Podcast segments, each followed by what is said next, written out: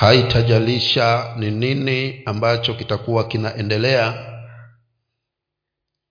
Lakini sisi tutamtumaini bwana mungu wetu. Daudi akamwambia goliathi ya kwamba wewe unanijilia kwa mapanga mafumo pamoja na mikuki lakini mimi ninakujilia kwa jina la bwana wa majeshi ambaye majeshi yake unayatusi. Haitajalisha adui atakuja na nini. Sisi tutakabiliana na yeye katika jina la bwana wetu yesu kristo. Maandiko yanatuambia ya kwamba akapewa jina juu ya falme zote juu ya mamlaka juu ya nguvu zote. Hili ndilo jina ambalo tumelitegemea na katu hakuna aliyetegemea jina hili mtu huyu akaweza kuaibika. Lakini kila aliyesimama na kulitumainia jina la bwana wetu yesu kristo wema wa mungu uliweza kuambataye ukuu wa bwana haukumpungukia. Uwepo wa bwana uliendelea kumzunguka.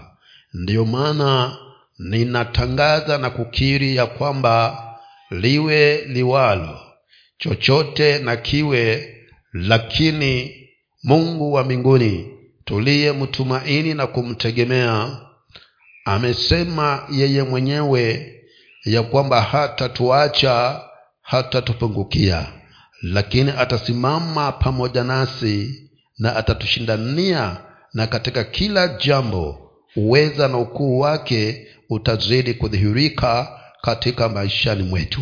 Hivyo tunalo sababu tunayo sababu ya kumwambia wewe mungu unastahili maishani mwetu wewe mungu tunakutumainia. Wewe mungu tumekukimbilia.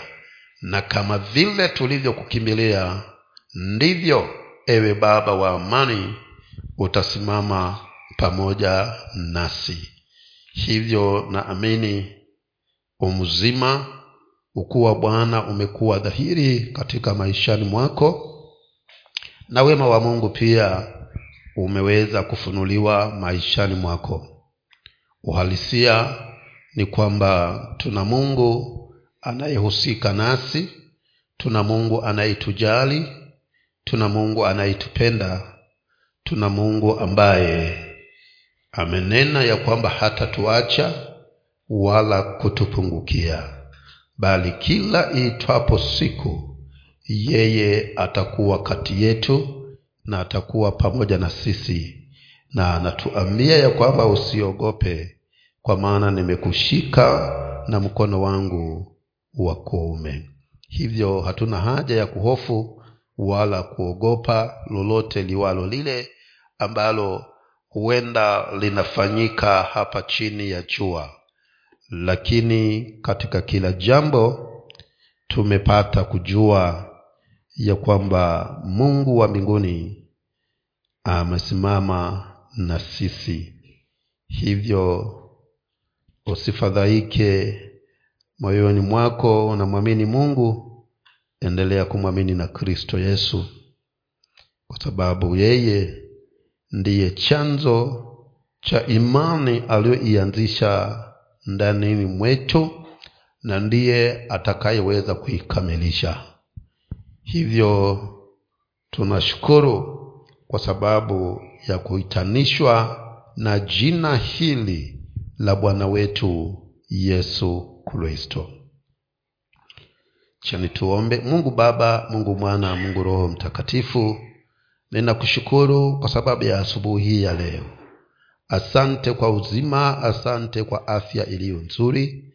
Asante pia hata kwa nafasi ya kuja katika nyumba hii ewe bwana kwa kusudi la kuja kukuabudu tunajiachulia na kujikabidhi mikononi mwako. Tunapoketi ewe bwana miguuni mwako tunakuhimiza ama tunakusihi kwamba bwana ukanene nasi kama vile ambavyo baba umetamani. Acha mioyo yetu ewe bwana ikuelekee wewe na roho mtakatifu akazidi kutupatia kufahamu na kuelewa. Zaidi tupe neema ya kuwa watendaji wa lile utakalozungumza nasi ili mabadiliko uliyoyakusudia maishani mwetu yakaweze kupatikana. Himidiwa baba yangu utukuzwe kwa maana ni ngome wewe ni mwamba. Sante hata kwa ajili yangu pia. Mikononi mwako bwana nimejisalimisha. Acha mungu wa mbinguni kawe chombo ewe bwana kwa ajili ya utukufu wako. Asante baba. Asante jehova. Katika jina la yesu bwana wetu tumeomba tuko warumi nane mlango ni wa nane. Tumefika kifungu cha kumi na moja. Warumi nane mlango ni wa nane. Tumefika kifungu cha kumi na moja. Taka tu nikukumbushe kabla sijaendelea hapo huo mstari wa kwanza. Nasema sasa basi hakuna hukumu ya adhabu juu ya wa, juu yao walio katika kristo yesu. Kwa furaha tuliyo nayo asubuhi ya leo kwamba hata kama tunaambiwa ya kwamba kuna hukumu yaja na ni kweli ipo haitajalisha itachukua muda gani lakini siku itafika kila mwanadamu atasimama mbele za kristo yesu kwa ajili ya kuhukumiwa. Lakini tuna sababu ya kumshukuru mungu kwa sababu anasema kwetu sisi tulio ndani ya kristo yesu hakutakuwa na hukumu ya adhabu. Kwa hivyo tayari tumevuka ile hukumu ya adhabu na tumeingia katika huo ufalme wa mungu. Kisa na maana kwa sababu tuko ndani ya kristo yesu. Kwa hivyo ombi langu ni kukuhimiza wewe ya kwamba ukaendelee kudumu katika kristo yesu ili ukaendelee kubaki kuwa mtu ambaye hautarajii hukumu ya adhabu tena. Kwa sababu adhabu yako yesu kristo aliichukua pale msalabani. Kwa hivyo wewe hakuna hukumu yoyote ya adhabu ambayo iko juu yako. Kile kimesalia ni hukumu tu ya kuangaliwa. Je katika ufalme huu ni nini ulichokitenda ambacho unapaswa ukaweze kutuzwa hilo ndilo ambalo tutakuwa yesu anaangazia kwetu sisi tulio ndani yake.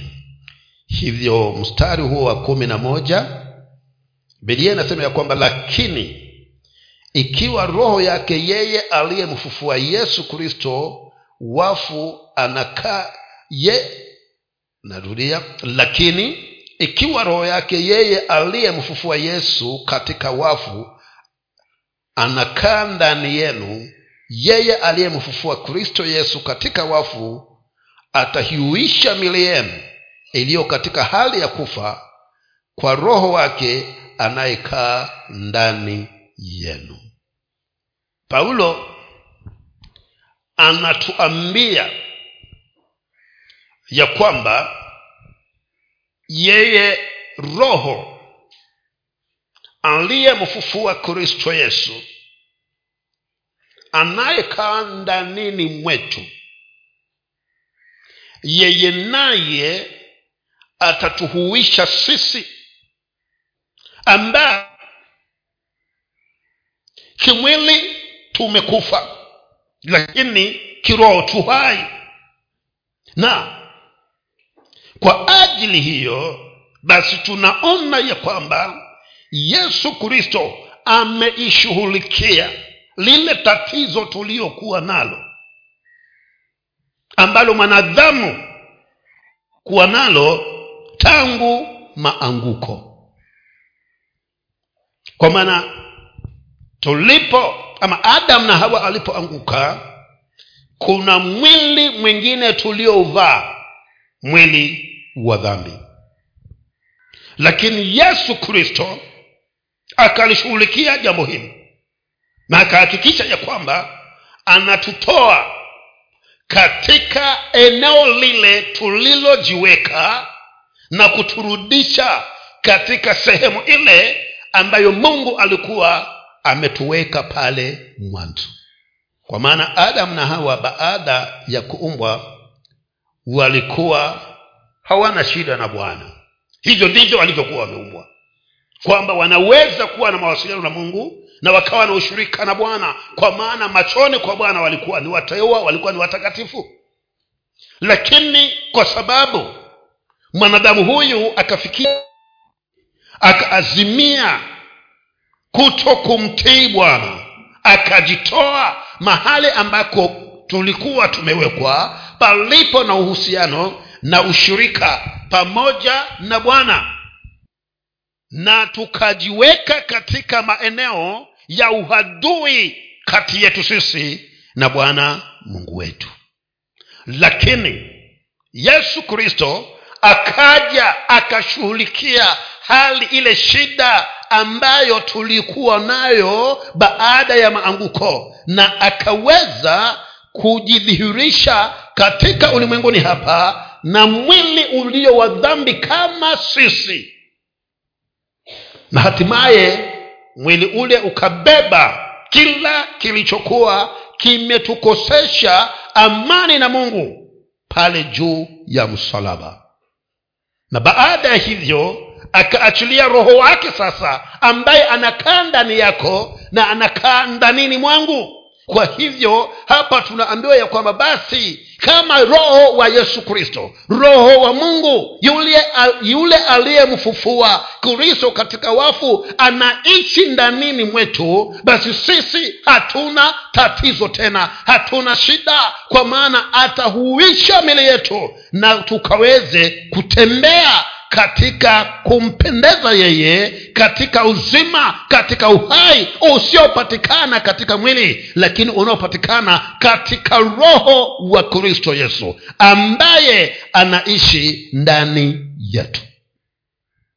Kwa hivyo hatuna tashwishi hatuna shaka hatuna shida. Hebu hata tuangalie wakorintho kumi na tano. Tuone anasema nini? Wakorintho kumi na tano mstari huo wa tatu.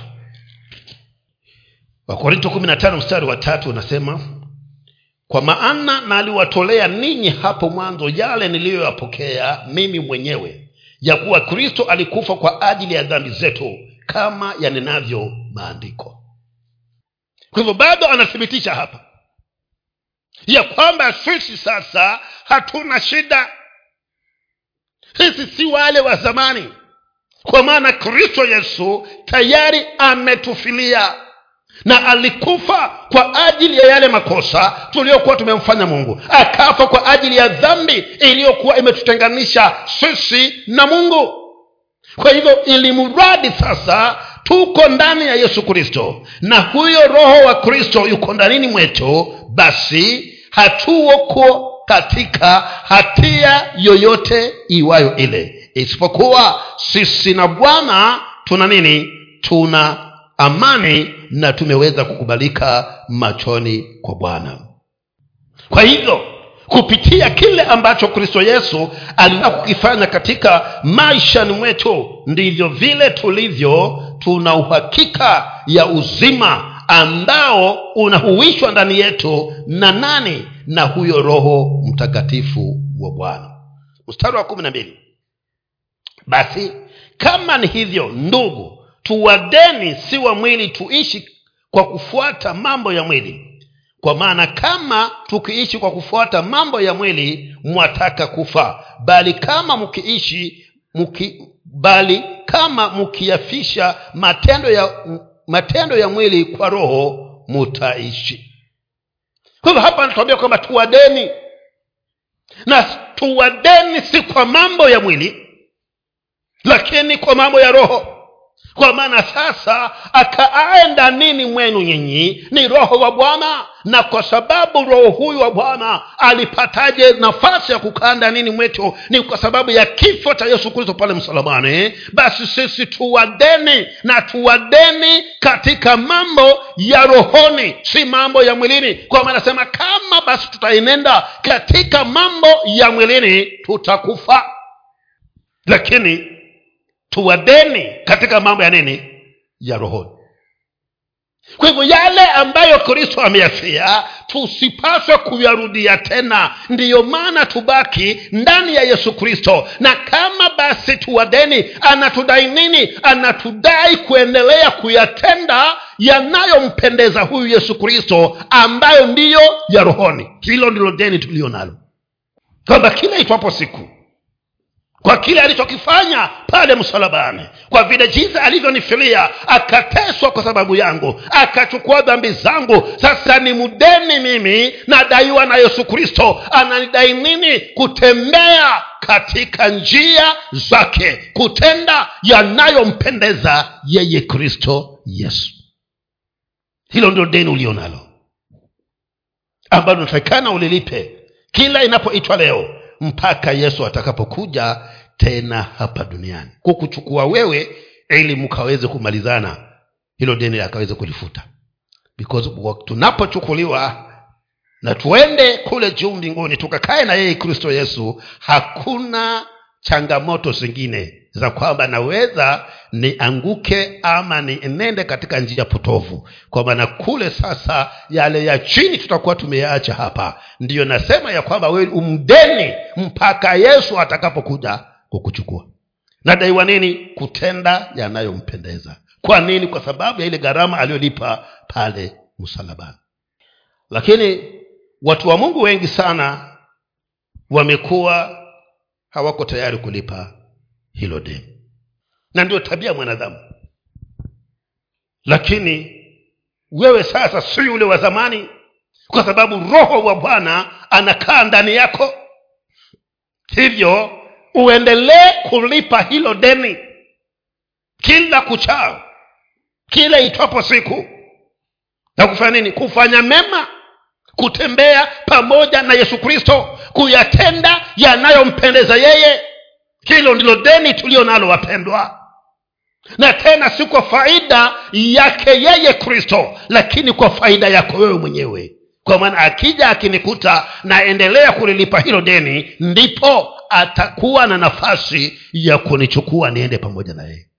Lakini akija akakuta kwamba kuna arias taachwa. Sasa hakikisha unafanya nini?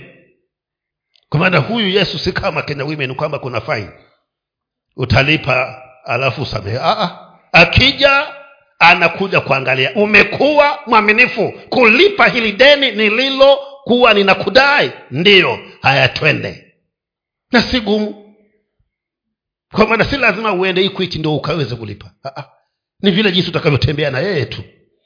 Lakini kwa nini iwe ngumu kwako? Kwa nini iwe ngumu kwangu hata niwe na shaka?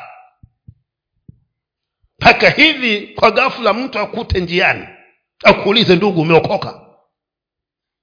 Utafikiria kwanza ndo mujibu. Kwa maana hulipi deni lakini haupaswi kuwa na kufikiria. Ukiuliza umeokoka ambia yeye nimeokoka. Yesu ni bwana maishani mwangu. Kwa maana nalipa hili deni la kuishi kulingana na mapenzi yake yeye. Natembea kama alivyotaka litembee kwa hivyo mimi na yeye sina shaka. Niko salama. Hapa paulo asema kwamba tuwa deni si kwa katika mambo ya mwilini. Kwa maana tukienenda katika mambo ya mwilini tutakufa. Lakini kama tutaenenda katika mambo ya rohoni tutaishi. Kwa hivyo ni jukumu lako ni jukumu langu ndugu yangu. Kila mmoja ajizatiti.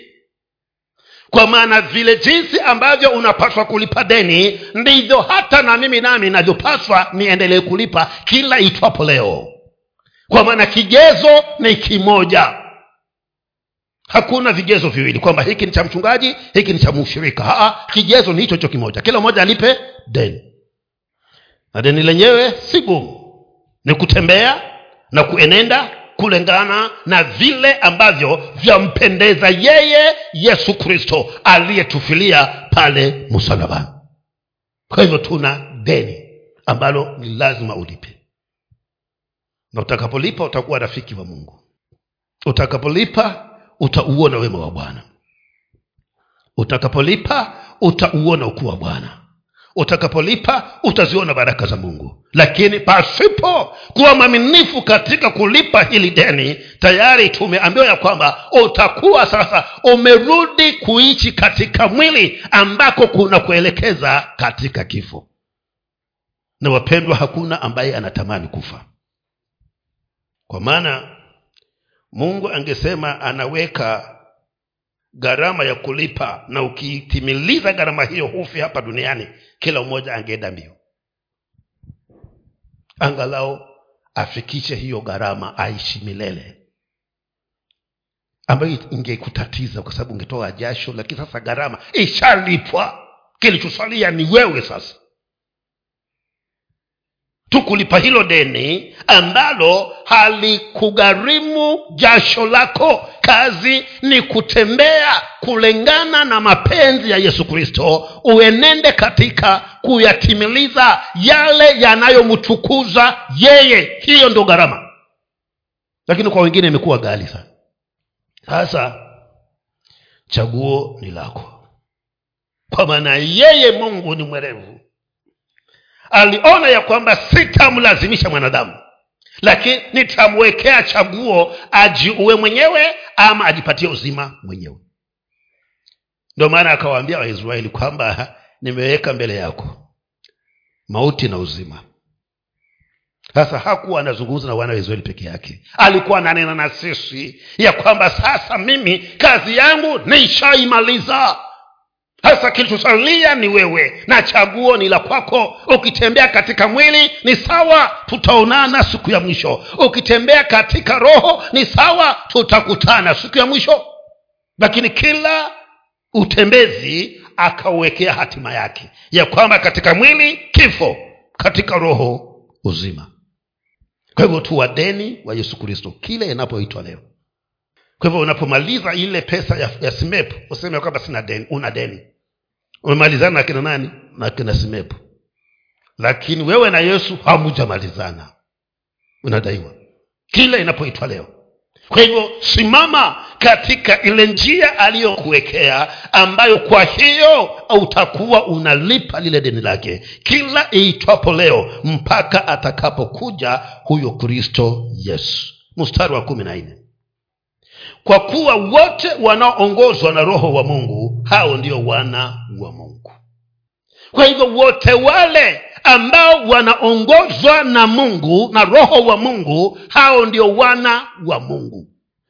Mi naona bwana ametupendelea sana. Na huyu roho amekubali akae ndanini mwako lakini wengine tumekataa atuongoze ingawaje yuko hapa ndani. Na kama si roho anayekuongoza basi kulingana na bibilia hili wewe si mwana wa mungu. Kwa amesema kwa kuwa kila anayeongozwa na roho wa mungu yeye ni mwana wa mungu. Na kama wewe si mwana wa mungu wa nani? Kwa kwengine hakutajiki kwa sababu hukutaki. Lakini ndivyo. Je tunaongozwa na roho na kama tunaongozwa na roho roho wa nani? Kwa maana hakutaja roho tu hapa amesema kila anayeongozwa na roho wa mungu. Kwa hivyo kumaanisha kwamba kuna roho zingine ambazo zaweza zikakuongoza ambazo si za mungu. Waongozwa na nani we huyo roho anayekuongoza ni wanani kwa maana kama ni uwe mwana wa mungu basi ni uwe unaongozwa na roho wa mungu kwa hivyo ombi ambalo ninaomba bwana atusaidie sote ni kwamba kila iitwapo siku tuwe tunaongozwa na huyo roho wa bwana. Na ikiongozwa na roho wa bwana nitakuwa ninalipa hilo deni kwa maana huyu roho hatanipeleka nje na ile njia ambayo yesu kristo anataka niifuate. Kwa hivyo nikimwacha roho wa mungu aniongoze basi takuwa nalipa hilo deni moja kwa moja bila hata kung'ang'ana kwa hivyo maamuzi yana mimi maamuzi yana wewe. Ni roho yupi unataka akuongoze? Kwa maana kila aongozwaye na roho wa mungu yeye ni mwana wa mungu. Na ombi langu ni kwamba sote tuwe wana wa nani? Wa mungu. Na kama nituwe wana wa mungu sote nituongozwe na roho wa mungu.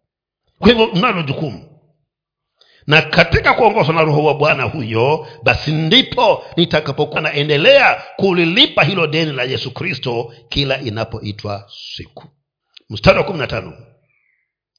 Kwa kuwa hamkupokea tena roho wa utumwa aleta, iletayo hofu bali mulipokea roho ya kufanywa wana ambayo kwa hiyo twalia aba yani baba kwa anatuambia kama tunaongozwa na roho wa bwana basi sisi hatukupokea roho ile ya utumwa. Roho huyu wa bwana ni roho aliye mwema roho ambaye anatamani tuwe na uhusiano na mungu. Ndio maana hapa tunalia aba yaani baba. Mungu ni baba yetu.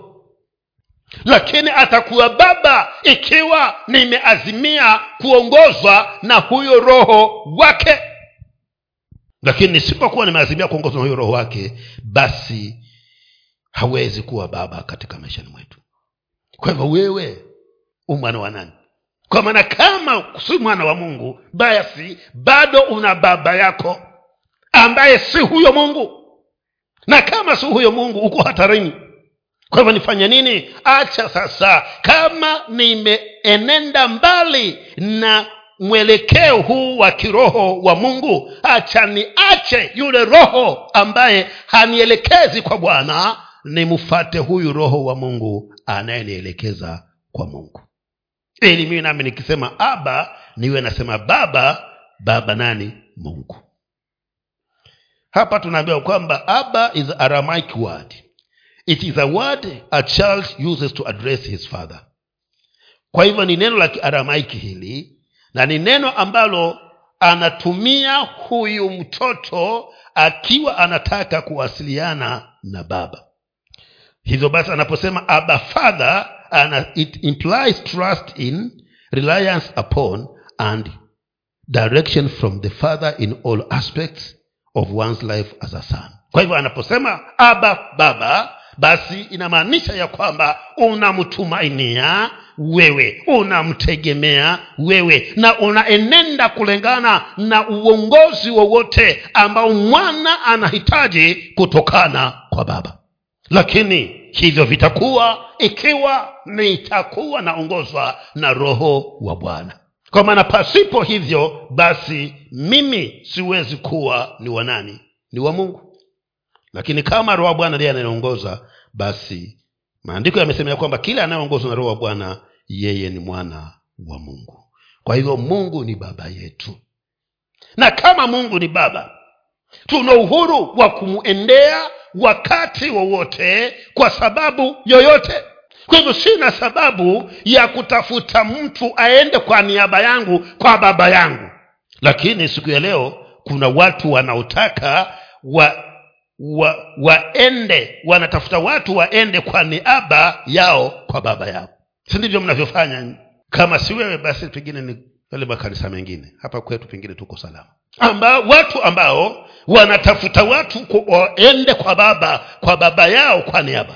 Yaani mimi nataka niende kwa baba badala niende moja kwa moja natafuta mwingine naambia nenda kwa baba ukamwambie kwa niaba yangu kwamba nataka hivi na hivi. Sasa mungu anakushangaa anaujiuliza kwani huyu mwanangu ana shida gani na mimi? Ambaye hawezi akanijulia mpaka aende kwa mwingine.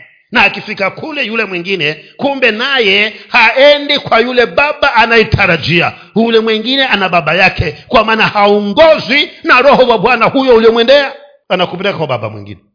Ndiyo pale badala urudi ukiwa na amani unarudi ukiwa na chuki unarudi ukiwa na huzuni unarudi ukiwa na chuki kwa sababu yule uliyomwendea kule alikokupeleka kwa baba yake ameenda kukwambia huyo baba yako mzazi ndiye mchawi. Haya utarudi na amani wewe. Ungeenda mwenyewe huku kwa baba.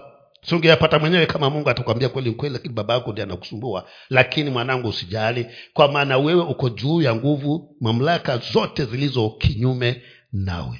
Lakini umeenda ukija umekuja kushika panga hapa kwa maana umetaka mwingine aende kwa niaba yako. Ombi langu ni hili mpendwa ya kwamba huyu mungu kama vile ambavyo umepokea roho ambaye ni roho wa amani ambaye amekupa neema ya kumuuta mungu aba fadha aba baba wewe acha mungu awe baba yako. Na kama una lolote usienende kutafuta mwingine aende kwa niaba yako. Nenda mwenyewe namwambie baba nimekuja. Bwana nimekuja. Unani na ukija ukifika hapo usiwe na maneno mengi. Baba nimekuja nena kile ambacho kimekupeleka nimefukuzwa shule na kalamu.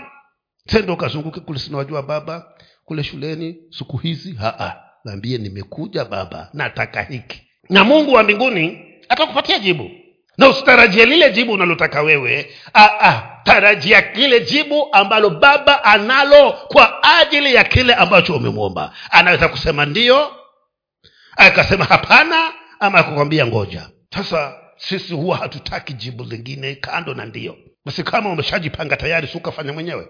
Kwa nini unamwendea? Nakwambia ngoja. Ni kweli nimesikia lakini ngoja. Ni kweli nimesikia mwanangu lakini hili halikufai. Kwa hivyo sitakupa ni kweli nimesikia ngu- nina kutendea kwa hivyo hayo majibu yako.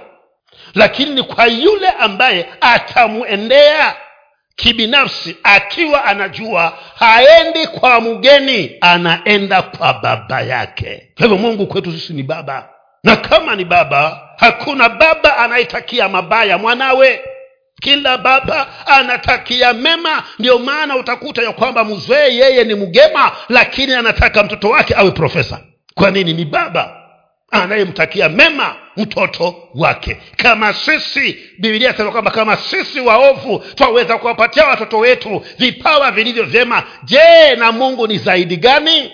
Kwa hivyo huyu mungu wewe kwako ni nani? Una uhusiano naye kama baba kwa maana yeye anakuhesabu kuwa mwana. Ndio maana akasema ya kwamba kila anayeongozwa na roho wa mungu yeye ni mwana wa mungu. Kwa hivyo anakuhesabu kama mwana. Na mwana una uhuru kuingia nyumbani kwa baba yako katika nyakati na majira yoyote na kutaka chochote unachokitaka kwa hivyo usiwe na tashwishi usiwe na shaka usiwe na hofu ya kwamba pengine maombi yangu hayasikiwi. Hakuna ombi lolote la mtoto kwa baba yake ambalo baba atakosa kulisikia. Kila ombi huyu baba atalisikia na kila ombi atalijibu. Hata akinyamaza pia ni jibu akinyamaza pia ni nini? Ni jawabu. Sasa wewe utaenda kubashiri kama atafanya ama hatafanya lakini amekujibu. Akifanya utajua kuwa kumbe amesema ndio. Asipofanya atasema pengine amesema ngojea na asipofanya zaidi utasema pengine amesema kwamba sasa hainifai kwa wakati huo. Kwa hivyo mungu kwetu sisi ni baba yetu. Na huyu roho tuliyepewa si roho wa hofu si roho wa uoga kwa maana roho wa uoga anatokana na yale, yale zile roho ambazo si za mungu ambazo zinasema usipofanya hivi ni hivi. Lakini roho wa bwana tuliompokea yeye ametufanya kuwa bwana kwa mungu. Na mwana yoyote mbele za babaye hana hofu yoyote hapaswi kuogopa. Anapaswa amwendee baba yake kwa furaha na kwa ujasiri wote. Na ndivyo tulivyo sisi na mungu wetu. Kwa hivyo mungu kwetu sisi ni baba mstari wa kumi na sita. Bado anaeleza hapo vile jinsi ambavyo huyu roho anafanya ndanini mwetu kwamba sisi tu wana wa bwana. Anasema roho mwenyewe hushuhudia pamoja na roho zetu ya kuwa sisi tu watoto wa mungu. Roho huyu wa mungu anashuhudia na roho wako kwamba wewe u mtoto wa mungu. Kama huo ushuhuda haumo ndanini mwako jichunguze. Kumbe huo roho huwa wanazungumza na huyo roho wako wameketi kikao wanasema "Ah, wewe usiwe na shaka. Wewe ni mwana wa mungu. Kwa maana huyo roho anayekaa ndani mwako ambaye ni wa mungu anashuhudia roho wako kwamba wewe umwana wa mungu na kama ushuhuda huo umo hofu na shaka na wasiwasi yatoka wapi? Mpaka siwezi nikamwendea baba yangu. Na huku roho ananishuhudia kwamba mimi ni mwana wa mungu. Najua hakuna kitu kizuri kama hicho kuambiwa ya kwamba wewe umwana wa fulani. Hamjawahi kusikia mtoto ameishi mpaka amefika miaka kumi na minane ishirini lakini anaangalia sema hapa wenzangu wana baba. Mimi sijaambiwa baba kama yuko kama alikufa ama namna gani. Akamfuata mamake. Sema mama baba ni nani? Hapo wamama huwa anakasirika sana. Huwa huyu mtoto huyu amejua ya kwamba mimi napaswa niwe na baba. Na kama nina baba basi kama nitamjua haya yote nayapitia haya huenda yakafika mwisho. Kwama nitakuwa na mahali pa kuzungumza na mahali kwa kuenda ni mahali kwa kuenda kunena kuomba kwamba baba nimekuja nataka hivi hasa hivi roho aliye ndani mwako anazungumza na roho wako anakwambia wewe ubaba yako, baba yako ni mungu kwa hivyo kama baba yako ni mungu usifanye haya ambayo si ya baba yako. Usifanye ya mwilini kwa maana ya mwilini yataku, yatakufanya ufe. Fanya ya rohoni kwa maana mungu ni roho. Naye anawatafuta watakaomwabudu katika kweli na katika roho. Kwa hivyo wewe mwana wa mungu kwa hivyo tembea na yale ya rohoni ili ukaendelee kumpendeza nani? Bwana. Roho wa mungu anashuhudia roho yako ya kwamba wewe umtoto wa mungu umwana wa mungu. Sami sijui. Kama wewe hauna huo ushuhuda. Na kama huo ushuhuda haumo sasa wazungu husema ya kwamba urudi pale kwa drawing board. Anza tena ujiulize huu ushuhuda haumo kwa nini? Je ni bado nimekufa? Kwa maana tembea katika yale ya mwilini ama niko kati, ni hai katika roho? Na kama ni hai katika roho kwa nini huyu roho haneni na roho wangu? Kwamba mimi ni mwana wa mungu sasa unapojiuliza maswali hayo huyo roho kama yu karibu na wewe atakwambia ni kweli.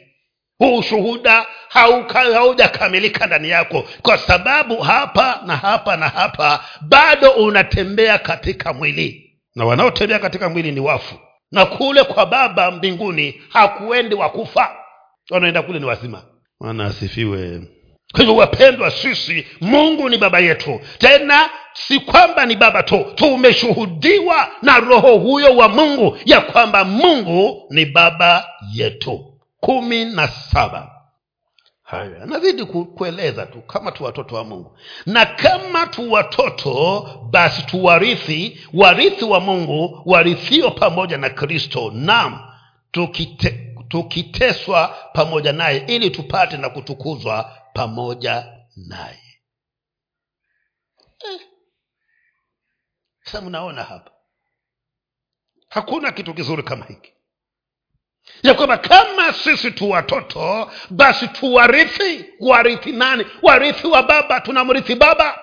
Tuwarithi pamoja na nani? Na ndugu yetu mkubwa yesu kristo. Tuwarithi wa mungu.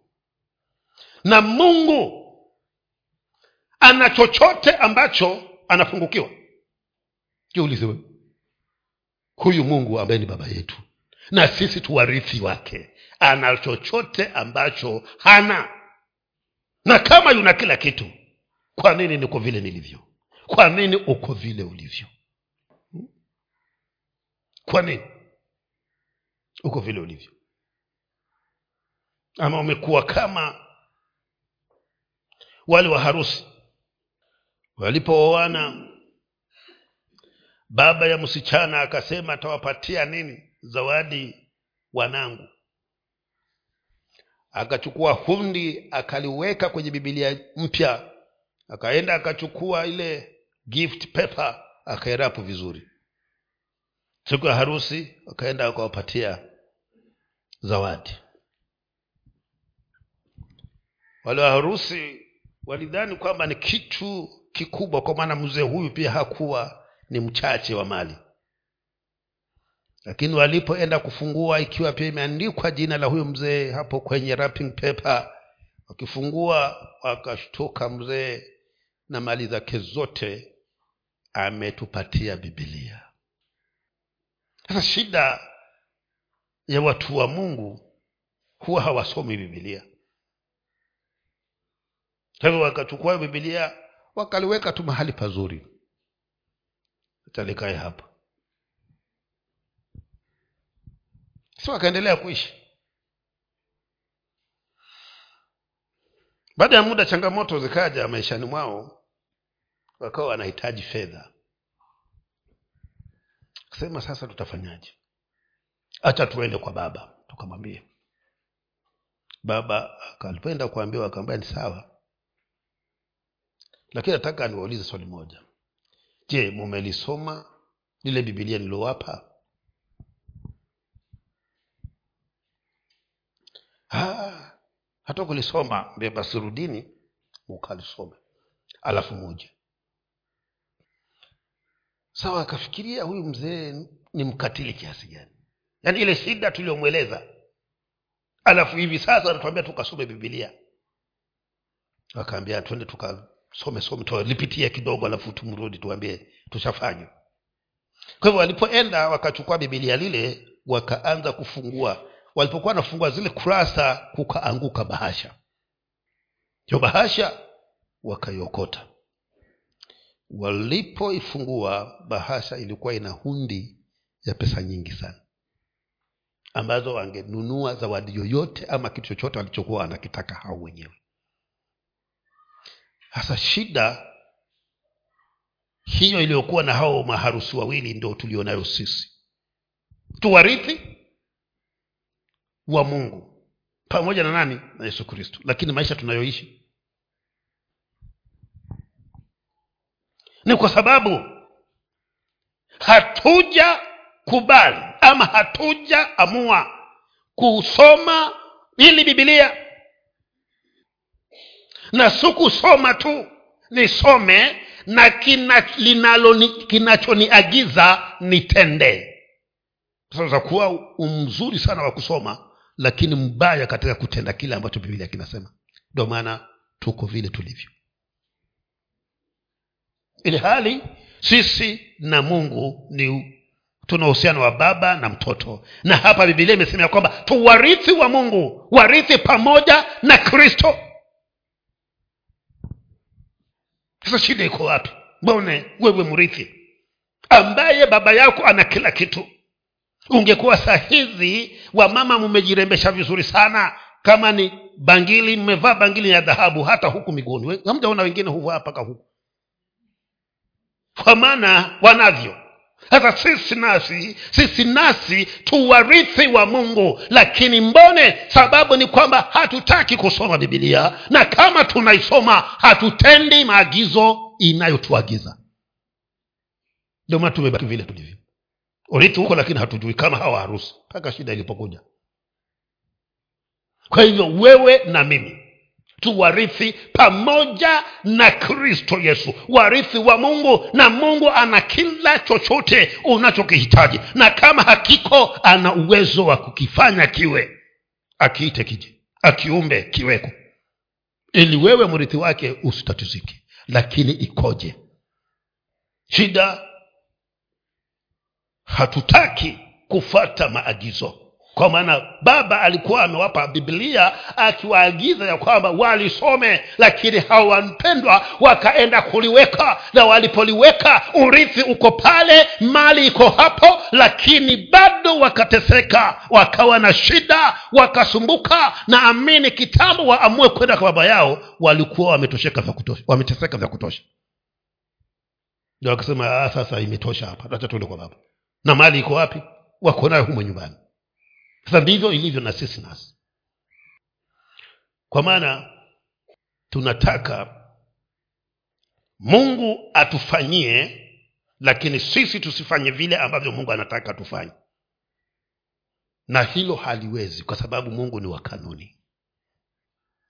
Kama alisema omba ili usiingie katika majaribu kwa hivyo kanuni ni kuomba. Utakapoomba yeye ndiye ahakikishe huingii katika majaribu lakini usipoomba tayeye naye hatafanya ile sehemu yake. Kwa hivyo wewe mrithi wa mungu na umrithi pamoja na kristo yesu ni nini kimeenda makosa? Kilichoenda makosa si mungu aliyekosea. Wewe ndiwe uliye na tabu. Mimi ndiye niliye na shida. Lakini nikiazimia kuenenda kulingana na vile mungu ananiagiza basi ule urithi ambao amesema ya kwamba mi ni mrithi wake pamoja na kristo yesu hata uzuia kunijilia utanijilia.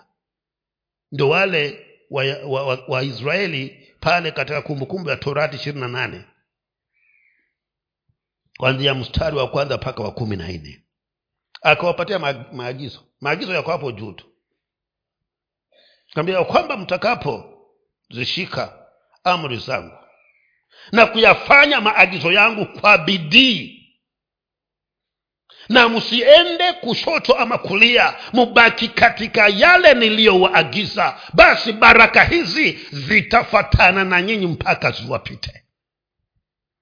Sasa hilo neno lilikuwa linaandikwa kwa sababu ya wao na kwa sababu yetu sisi nasi kwa sababu tumeingizwa katika ukoo wa ibrahimu kwa hivyo sisi nasi tuwarithi wa hizo baraka walizoambiwa. Lakini kabla zijee na zitupite kuna kanuni pale aliwekewa.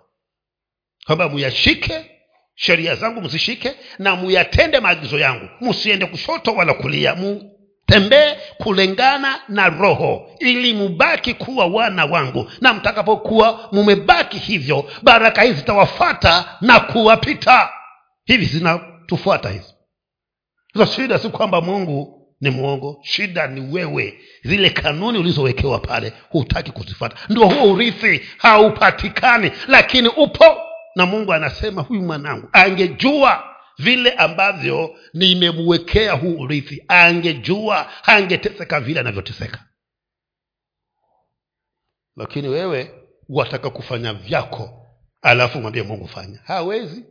Kwa maana mungu ni wa kanuni. Atafata kanuni yake. Ndio maana huo urithi hatuko nao. Na kama tuko nao ni mchache sana. Si ule ambao sasa unaweza ukajulikana ya kwamba huyu mtu hana shida si huo. Ni ule angalau unaweza pata sima ukala. Lakini sivyo mungu atakavyo. Anatamani ya kwamba uwe ni mrithi wa vyote alivyo navyo kwa ajili yako wewe. Kumi na nane mstari. Kwa maana na yahesabu mateso ya wakati huu wa sasa kuwa si kitu kama utukufu ule utakaofunuliwa kwetu. Chanirudi hapo kumi na saba kumbe huu urithi tunaozungumziwa hapa uko mara mbili. Kuna huo wa mali na pia kuna huo wa kupitia hali ngumu kama vile yesu kristo ambavyo yeye naye alipitia. Anasemaje hapa mstari huo wa kumi na saba huko mwisho? Anasema warithio pamoja na kristo nam tukiteswa pamoja naye ili tupate na kutukuzwa pamoja naye ndo huo mstari wa kumi na nane anasema ya kwamba haya mateso haya ambayo yametajwa hapa na yahesabu si kitu yakilinganishwa na huo utukufu ambao ninausubiri. Kwa hivyo unaporithi haurithi yale mema tu. Hata yale ambayo yesu aliyapitia pia wakati mwingine itabidi uyapitie lakini hata unapopitia hayo unaambiwa ya kwamba yasikutatize kwa sababu hauyawezi kufanana na ule utukufu ambao unakungojea. Kama utastahamili hayo mapito utakaokuwa unayapitia 2020 hapa tulijaribiwa kidogo tu. Wengine mlipapeza hapa kanisani kawa muji kabisa. Si jumapili si katikati ya wiki lakini hatukuwa tumeambiwa tusije tulikuwa tunaambiwa tusikusanyike. Lakini nikija peke yangu sinaweza ingia nikaomba. Haya mlikuwa mwaje? Kajaribu kadogo tu. Sasa hapa tunaambiwa kwamba yatakuja. Lakini yakija ili niweze kusimama niniangalie kule mbele. Haya mateso na ule utukufu unaoningojea ni upi ambao umepita mwenzake wapendwa utukufu ni mkuu zaidi.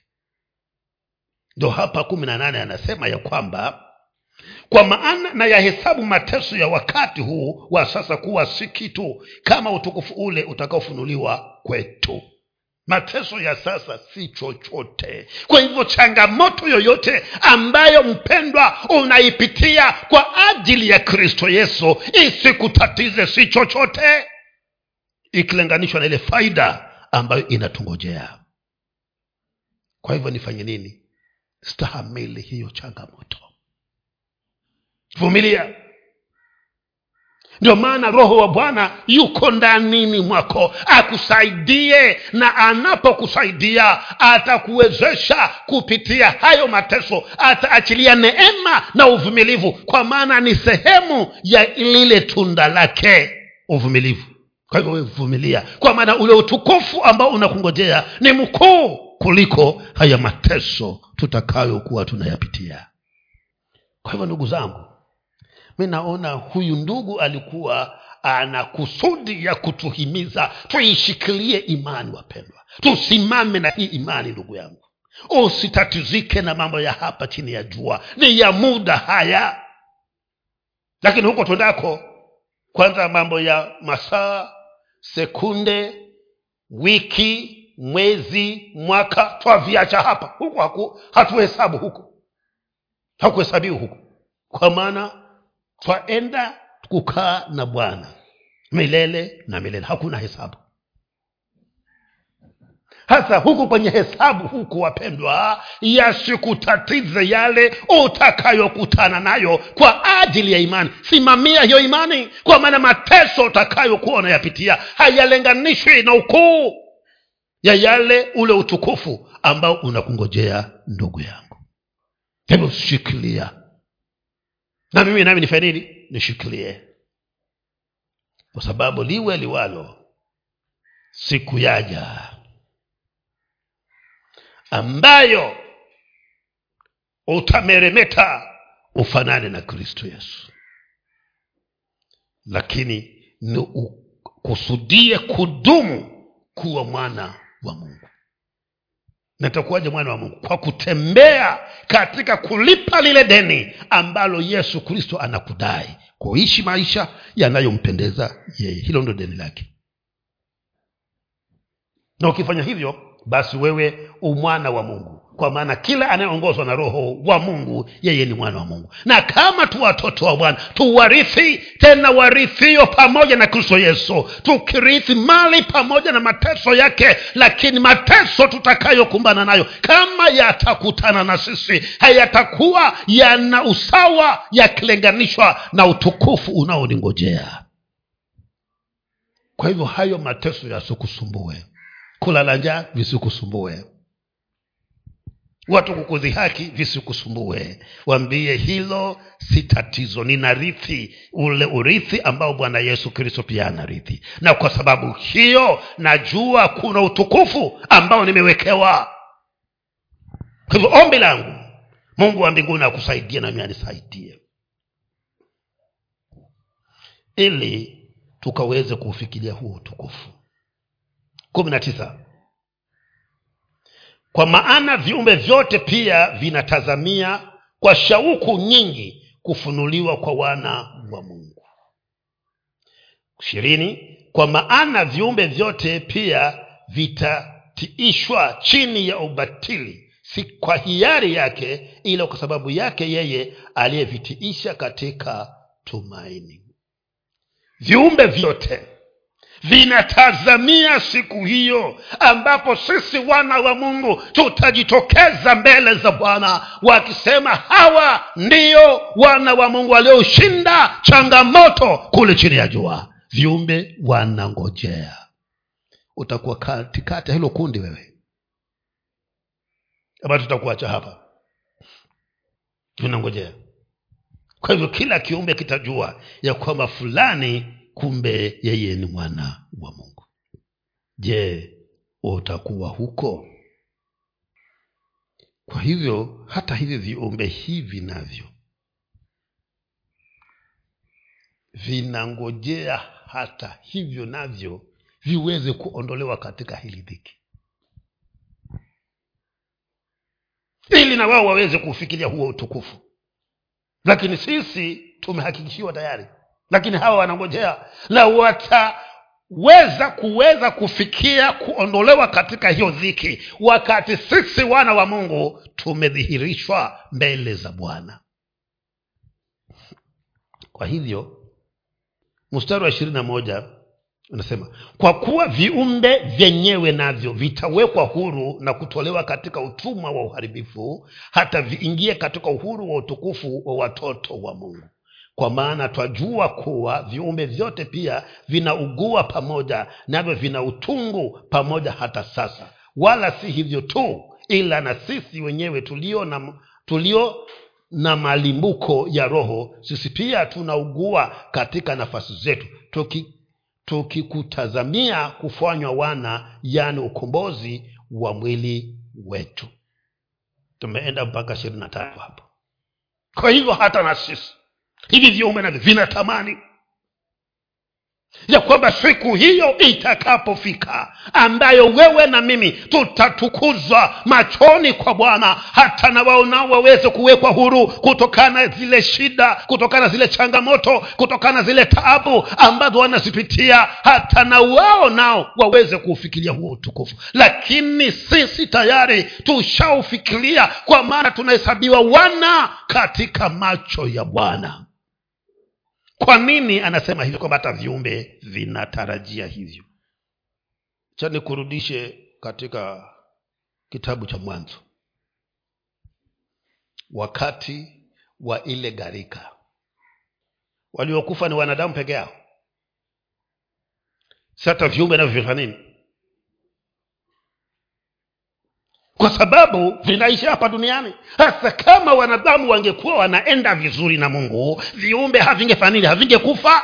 Kwa maana gharika halilingekuja sasa ndivyo ilivyo hata na sasa. Viumbe vingine vinatatizika vinaumia vinahisi utungu vinangojea ni lini hawa wana wa mungu watakapodhihirishwa. Kwa maana watakapodhihirishwa hata sisi nasi tutatoka katika utumwa huu wa uchungu tuingie katika uhuru wa utukufu watakaokuwa wameingia. Kwa hivyo kama viumbe vinatamani wewe tamani zaidi na ili kwamba ufaulu basi uhakikishe ya kwamba utabaki kuwa mdeni wa yesu kristo kila siku mpaka yesu atakapokuja kukuchukua. Ukifanya hivyo hauna shida. Taka nikomee hapo.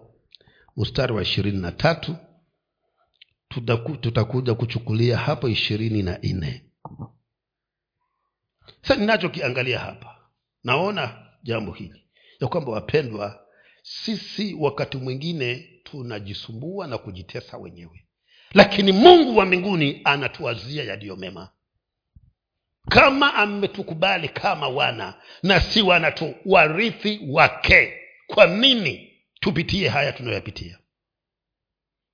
Sasa nachokuhimiza ni kwamba wewe nawe sehemu yako kwa maana nimesema ya kwamba mungu ni mungu wa kanuni. Anasema ukifanya hivi mimi nami nitafanya hivi. Usipofanya hivyo yeye hatafanya kitu. Na asipofanya kitu lile ambalo hulitaki ndilo litakalotukia. Kwa hivyo tunaomba mungu wa miguni atusaidie atuwezeshe kuishi vile ambavyo anataka tuishi. Tuishi tukiwa wana kama vile ambavyo yeye mwenyewe anasema sisi tuwana na roho yule wa mungu aliye ndani yako anashuhudia roho wako kwamba wewe umwana wa mungu. Kwa hivyo usile tumbaku. Umwana wa mungu. Usitukane umwana wa mungu. Usiibe wewe ni mwana wa mungu kwa maana yale ya mwilini ushayafia. Kwa hivyo kama utatembea katika mwili tena utakufaa lakini azimia kutembea katika roho. Kwa maana sasa roho wa bwana amekuhuisha uhai kwa ajili ya mungu. Kwa hivyo wewe ni mdeni wa yesu kristo. Endelea kulipa hilo deni. Siku hata moja isipite kabla hujalipa. Na ukifanya hivyo basi utatembea kama mrithi wa yesu kristo na utaingia katika ule utukufu ambao mungu wa mbinguni ameenda kutuandalia. Tuombe